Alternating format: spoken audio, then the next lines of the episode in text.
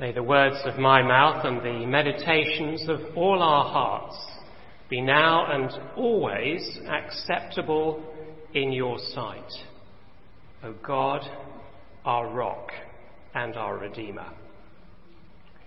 Amen. Well, do please keep uh, Luke chapter 1 open in front of you, and at the same time, please also have the bulletin open in front of you, because you'll find inside the white bulletin uh, an outline of where we're going in the next few minutes. Just before uh, Christmas, a couple of years ago, the uh, American journal Newsweek invited people to post on their website what they thought about Jesus. Who do they think he is? Uh, they received quite literally thousands of posts. But if the, the sheer number of comments was encouraging, the content of those comments definitely was not. One person said, quote, Jesus is real in the sense that he exists for those who want him to exist. Someone else said, uh, Jesus is my personal higher power. He helps me to stay sober one day at a time. Still another was utterly dismissive and wanted everybody to know about it, and so he said, Honestly, I don't care about Jesus. Who or what he is or isn't doesn't affect me. Eventually, as I scrolled through the comments, I came to just one person who had the courage to say, Jesus is the Son of God, who was born, died, and rose from the dead to save us from our sins. He lives today and will come to earth again. Just one person. So that's a snapshot of what people today think about Jesus. Almost everybody has an opinion, but there's no clear consensus. Instead, there's just a rather disturbing mixture of prejudice, guesswork, and ignorance. Only a tiny minority have a clear idea about who Jesus is based on Scripture. Now, last Sunday morning, uh, we were admiring the portrait of a Reformation church in Paul's letter to the Ephesians. And one of the things that we discovered is that when a church is built on the message of the New Testament, that church will be a school. It will be a place of learning. It'll be a place where God's people are constantly growing in their knowledge of the Son of God. And uh, unlike most of the schools that I guess many of us attended in childhood, an authentic New Testament church will be a happy school. Because the curriculum isn't going to be preparing us to pass an exam about Jesus. It's not that kind of school. Instead, it's going to be doing something way more significant. It's going to be changing us.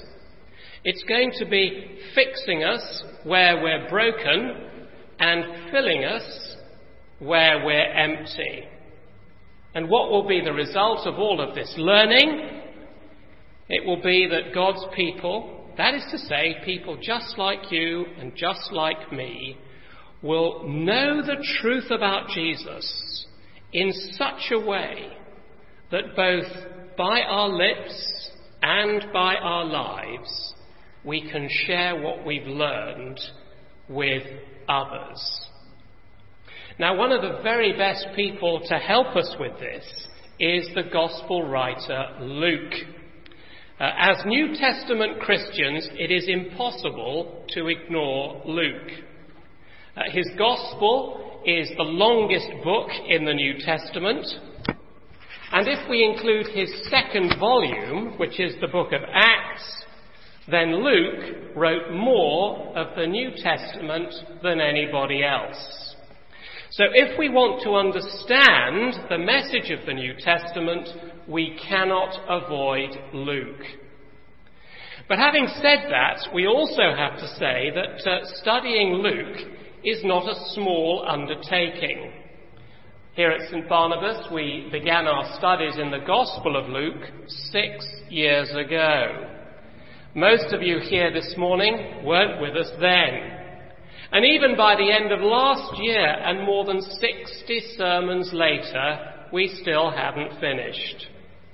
So this morning, rather than picking up where we left off at the end of last year, I thought it would be helpful to take a moment to, as it were, step back and try and get the big picture of Luke clear in our minds. Uh, next week, God willing, we'll return to chapter 18, which is where we did get to uh, at the end of last year. But this morning, we're asking the question how can Luke help us today? Let me make three comments by way of introduction. First, when Luke wrote his two volume work, he was writing to deal specifically with doubters and skeptics. You see, the early church was encouraging people to become followers of Jesus. But the problem was that Christians were being persecuted. So, quite naturally, people were asking if this is God's plan for the human race, how come there's so much hostility to the message? And how can your movement possibly survive when your leader is absent? And so many of his followers are being persecuted and even killed. Now, of course, 2,000 years later, those questions are still very much with us, aren't they? Ministries like Open Doors remind us every single day that the persecution of Christians is just as intense today as it was then, if not more so. And yet, this is interesting, there are more followers of Jesus alive today than there have ever been in all the previous generations of human history put together. Now, how do you account for that?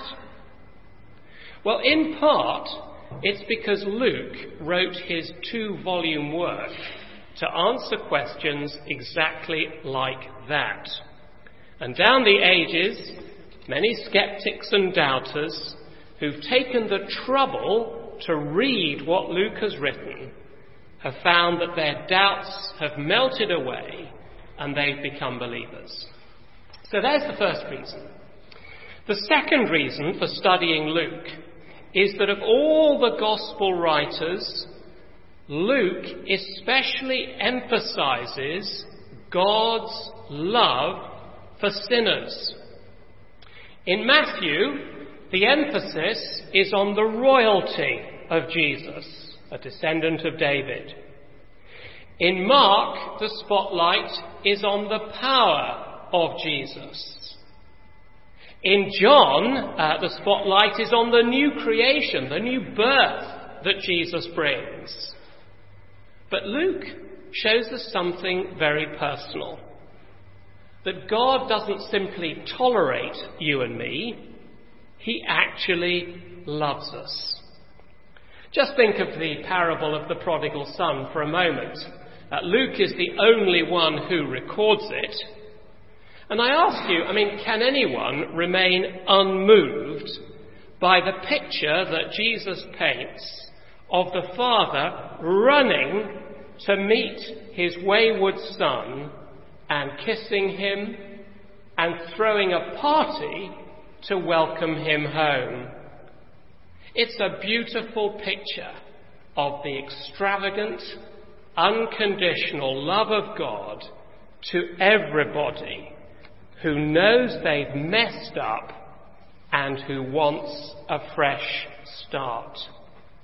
And my friends, I'm sure some of you here this morning know that this side of heaven, there is nothing more wonderful in all of human experience than a personal experience of the love of God.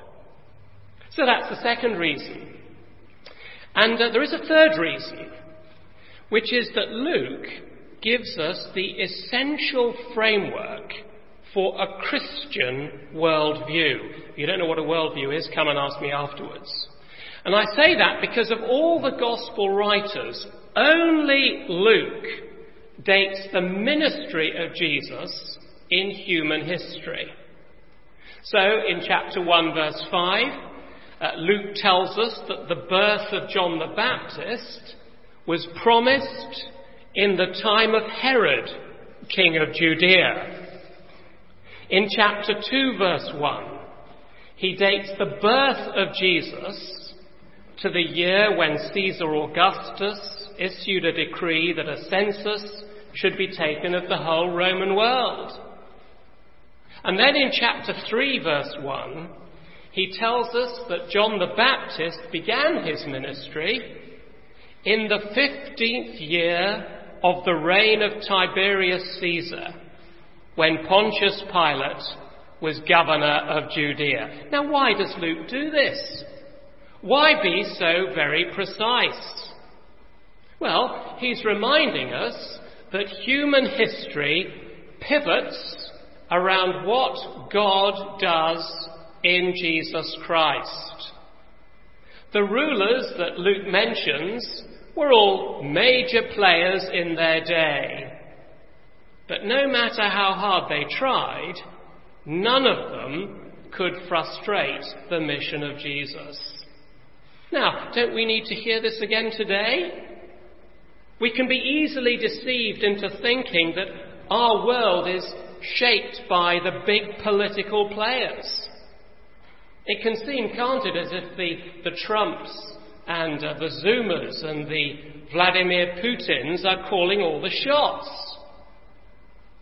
But Luke reminds us that behind all human governments there is a hidden hand that God is controlling human history according to his set purpose.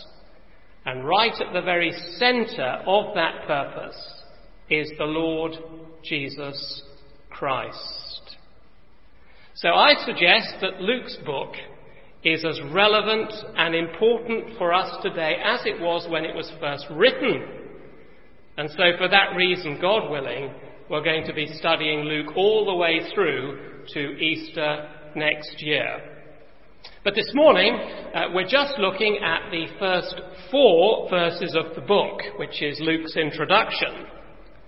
Because it's here that Luke gives us four keys to unlock the message of the whole thing. And the first key is Luke's purpose. Luke's purpose. In the original Greek, verses 1 to 4 are just one sentence. The experts say it's actually one of the finest sentences in all Greek literature. And in the original, the last word in the sentence is the word certainty. That is where the emphasis lies. Luke wants this man Theophilus and everybody else who reads his book to have certainty. Actually, a more literal translation of verse 4 would be concerning the things you have been taught, I want you to have certainty. Notice, will you, that Theophilus had already been taught something about the Christian message. Uh, we don't know very much about the content of the teaching that he received, or indeed the competence of the teachers. But quite clearly, there was a problem. Theophilus was not convinced. Now, my friends, I hope you can see already that that sounds extremely familiar. We all know plenty of people who would say the same thing. Uh, last year, uh, the rock star David Bowie died at the age of 69. Uh, before he died, he was interviewed by a Sunday newspaper, and uh, he was asked about his religious beliefs. This is what he said John Lennon, Pete Townshend, and I all had this same thing of cobbling together our own belief system. In my case, it's one that changes all the time as I need to change it. Because I cannot really come to grips with absolutism. I'm fascinated by characters like Sir Thomas More, who died for their faith. I can't understand how people can be like that. And then he says this How do they get to that place where they know with absolute certainty what's true? End quote. Now, whether Theophilus would have put it like David Bowie or not, we don't know. What we do know is that what he had been taught hadn't brought him to the point of being fully persuaded. He wasn't about to make any radical changes in his life. His diary didn't look any different after the teaching that he'd received than it did before. Now, this is really, really important. Think about it with me for a moment.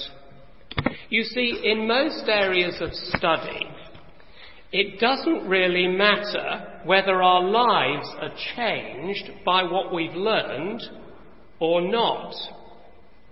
In theory, I could study mathematics and go on to become a brilliant teacher or a professor at the university. And I could do that without making any changes whatsoever in my lifestyle. My private life, my personal behaviour wouldn't of itself be an obstacle to me becoming every bit as brilliant as Professor Stephen Hawking, for example. Most areas of study are like that. Theology is not. When I study the Bible, my private life matters a very great deal. The way I respond to what I've learned in Scripture, the way that it shapes my behaviour is absolutely critical. Because you see, the message of the New Testament is that there's no possibility of me reaching the point of certainty without it. And experience proves the point. I wonder if you've noticed a tremendous irony in the Western Church today. Today we have unrestricted access to more Bibles and more Christian literature than any generation in history. Through a laptop, through an iPad, through an iPhone, an ordinary Christian today has more Bible study materials at his fingertips than the entire faculty of a theological seminary a hundred years ago. And yet, large swathes of the church today are less certain about what they believe and why they believe it than ever before. Why is that? Why is that? A few years ago, uh, Professor J.I. Packer wrote a book called Knowing God. And in it he makes this very, very perceptive comment. Quote, Knowing God is a matter of personal dealing. Knowing God is more than knowing about Him. It is a matter of dealing with Him as He opens up to you and being dealt with by Him as He takes knowledge of you. End quote. I wonder if you can see what he's saying. He's saying that our quest for certainty about Christian things is inseparable from the way that we respond to God's self disclosure, his revelation of himself in the pages of Scripture. And so, as we study the Gospel of Luke together, God comes to us in the person of the Lord Jesus Christ, and He says, Will you let me in? I'm not going to sort of barge into your life uninvited, but if you will let me into your life, and if you will allow me to, to deal with your sin, with your brokenness, with all of your hurts, then you will find the certainty that you are seeking. So, that is Luke's purpose. It means that if we reach the end of his gospel and we're still uncertain, well, my friend, it's not because we're unintelligent. It's because we've kept Jesus out. You see? That's the first thing to notice in the introduction. The second key that we find in these verses is Luke's perspective. Luke's perspective. And you'll find this with me in verse 1. Many have undertaken to draw up an account of the things that have been fulfilled among us. Now, the important word in verse 1 is the word fulfilled. Luke's telling us, you see, that the events that he's going to be writing about are not complete in themselves. If we're to understand them, we need to know that they're set in a very particular context. And that context is all of the promises of God going all the way back to the very first book of the Bible, the book of Genesis. Let me give you uh, one example to show you what I'm talking about. In uh, verses 5 to 7, which we didn't read, but if you just put your nose on them, you'll see that Luke introduces us to Zachariah and Elizabeth. And he tells us three things about them. He says that they were upright in the sight of God, that they had no children, and that they were well along in years. So if we bring that up to date, here we've got a couple who are godly childless, and old. Now, of course, Western society has become increasingly intolerant of people like that. Uh, it sees no real reason to pay special attention to the Zacharias and the Elizabeths. They're a bit of an inconvenience. But Scripture is chock a block full of stories of God doing remarkable things through people just like that. And the first couple in the Bible who fit the profile are, somebody tell me? Abraham and Sarah. Thank you very much. Yes, in Genesis chapter 12, God comes to them and he promises to bring blessing to all nations through their family. And as the Bible story unfolds, it becomes very clear that this word blessing is actually shorthand for all of the benefits of the gospel.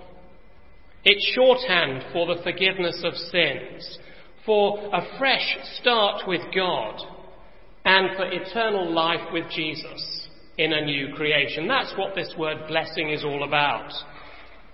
And 2,500 years after God spoke to Abraham, in Luke chapter 1, we find another couple exactly like Abraham and Sarah. And if we're reading carefully and thoughtfully, we can't help asking, well, I wonder, is God about to keep his promise? Will we perhaps find evidence of God's blessing in Luke's Gospel? Well, glance across the page for just a moment, please, to chapter 1 and verse 41. Chapter 1, verse 41.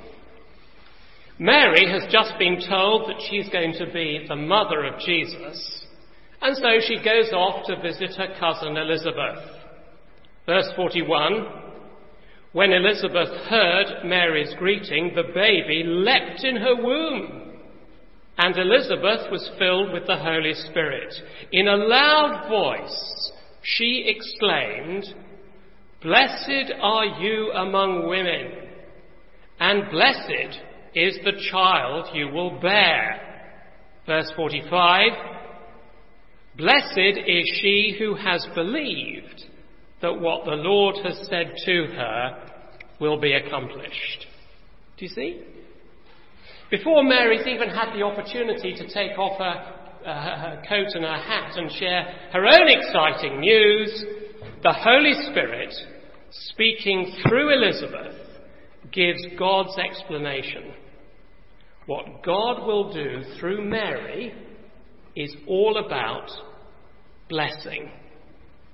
Now, quickly turn to the very last page of Luke's Gospel on page 747, chapter 24, verse 45, the very end of his Gospel.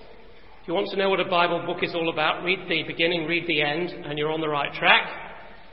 Chapter 24, verse 45. Jesus has been raised from the dead, and now he's commissioning his disciples for their ministry when he's gone to heaven. Verse 45. Then Jesus opened their minds so they could understand the scriptures. He told them, This is what is written.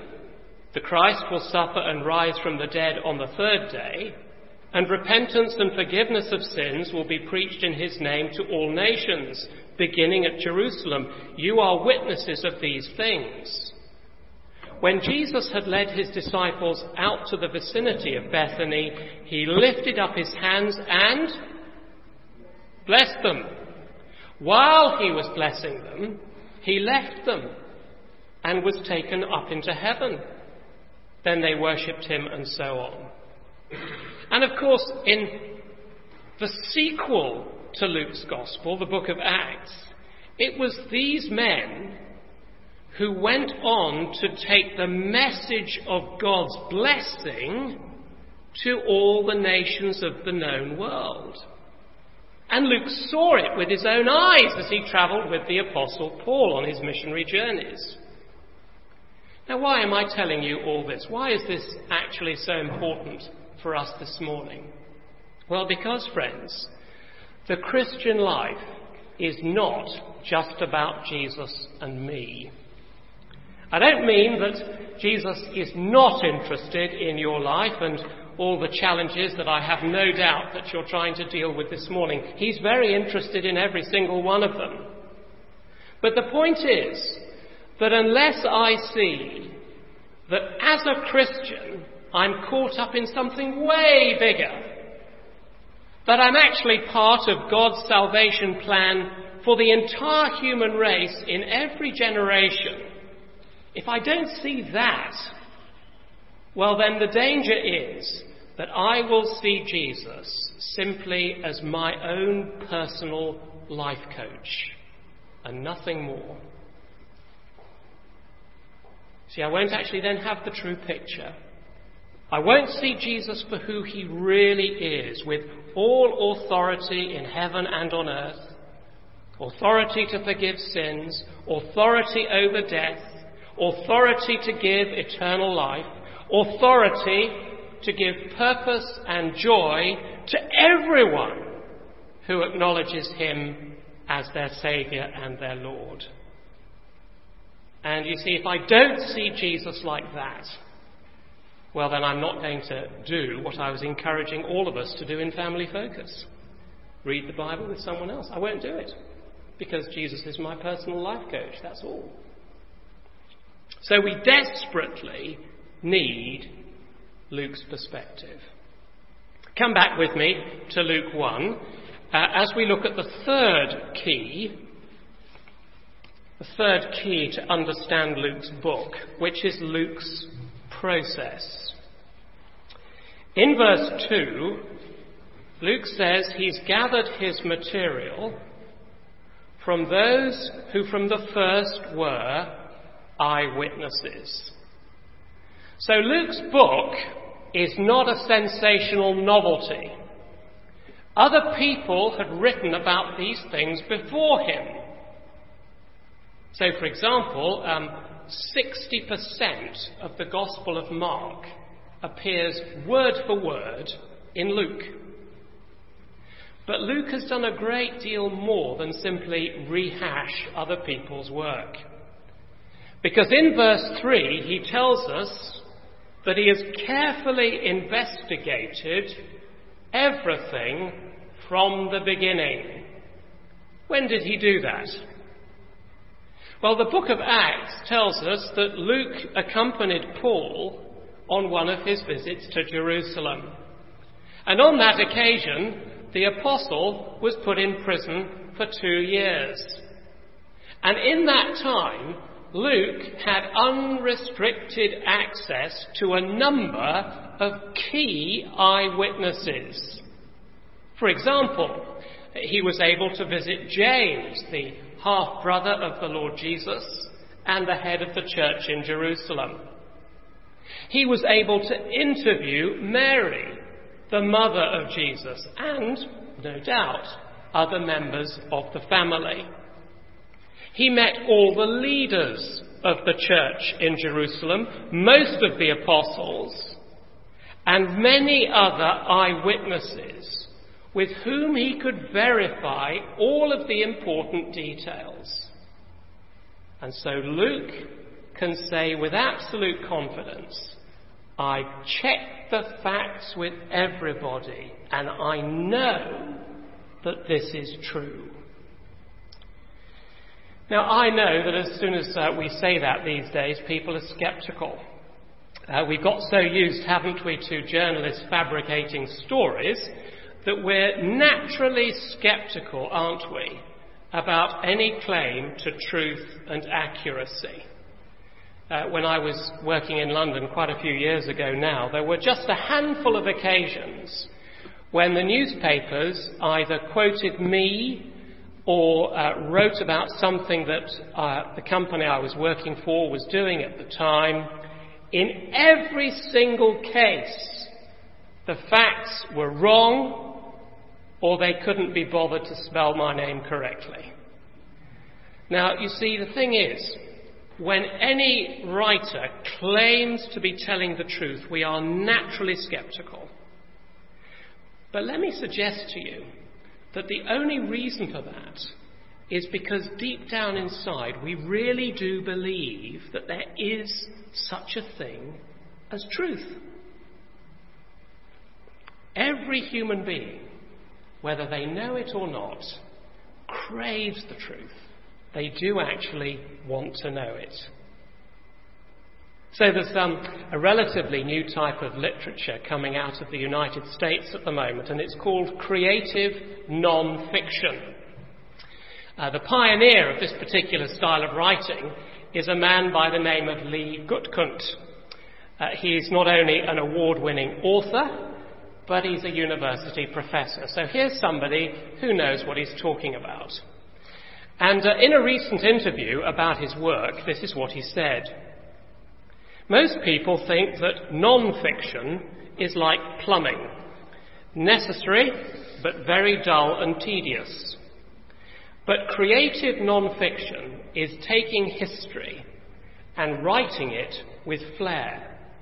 Because the truth is always more compelling than fiction.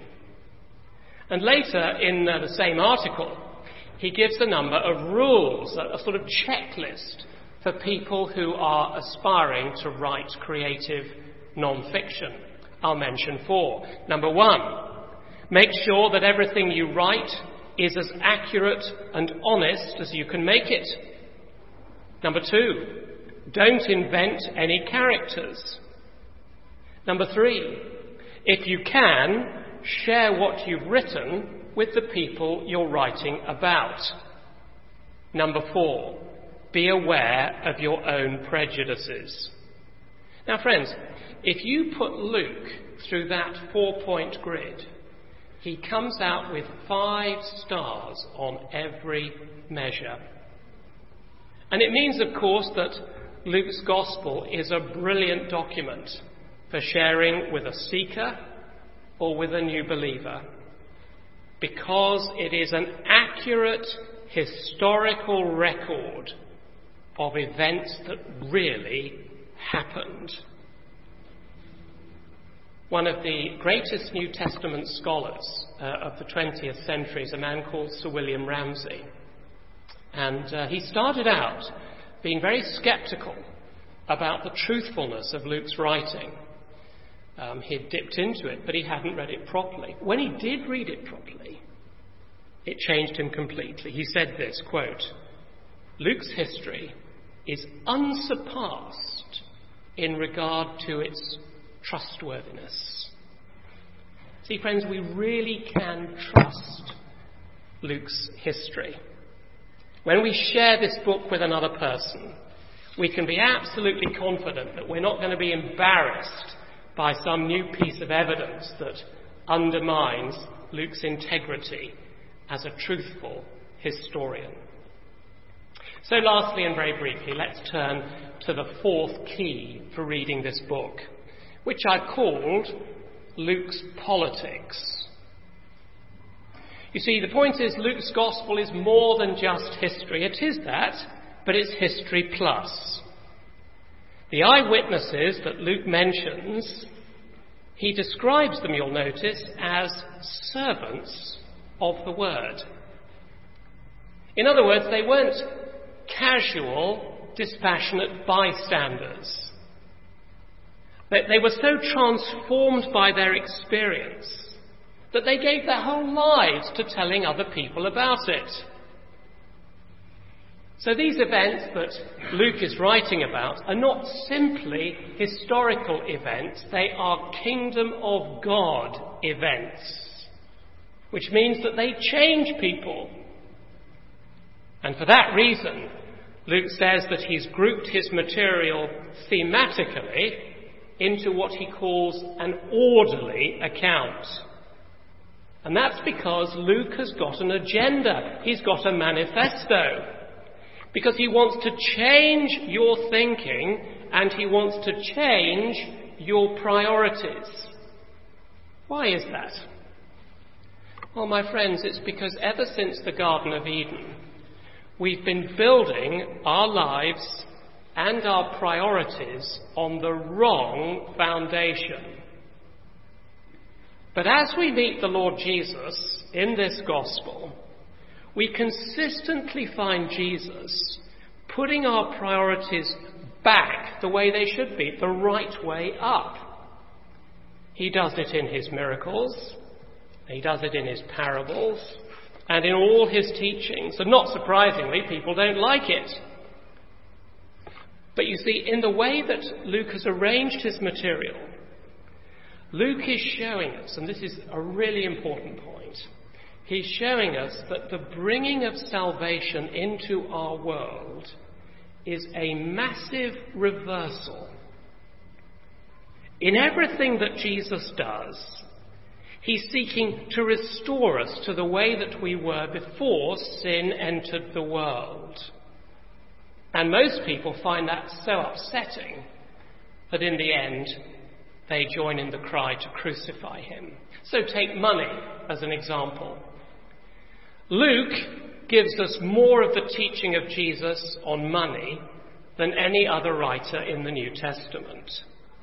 Now, today, of course, our society measures everything by money.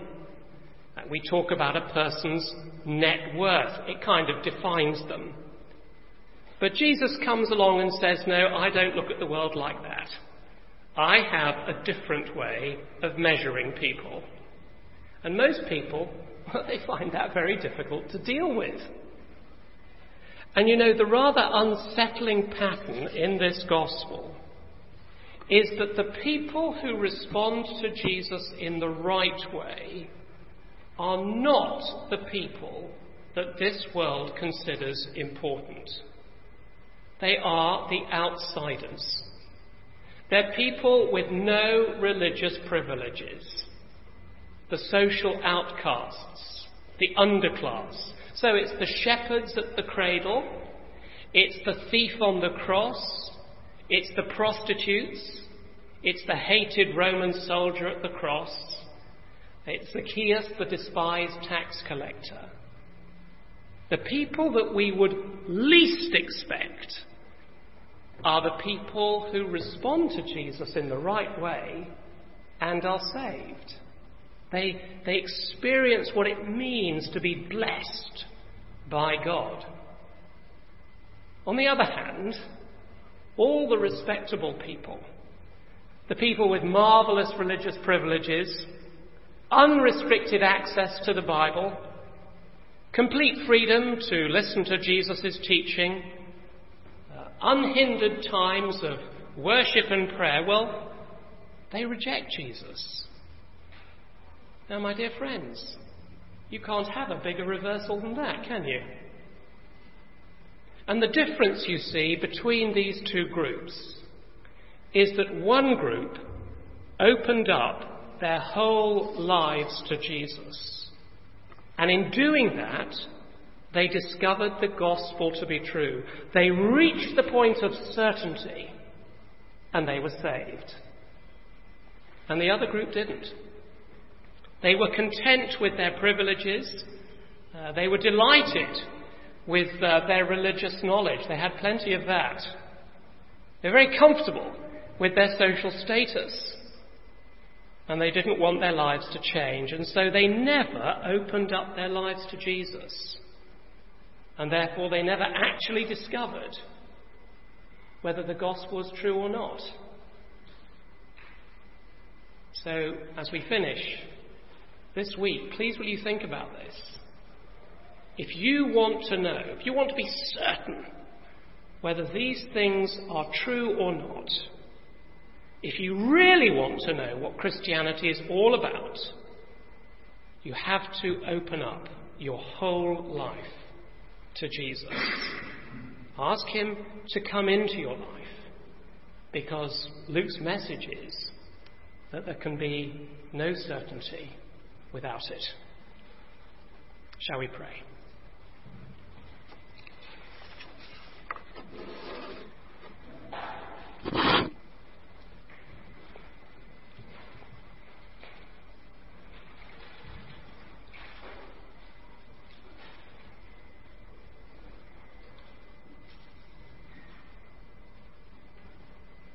Heavenly Father, in a world that has made a virtue of doubt and which denies the very possibility of truth, we thank you for the Gospel of Luke.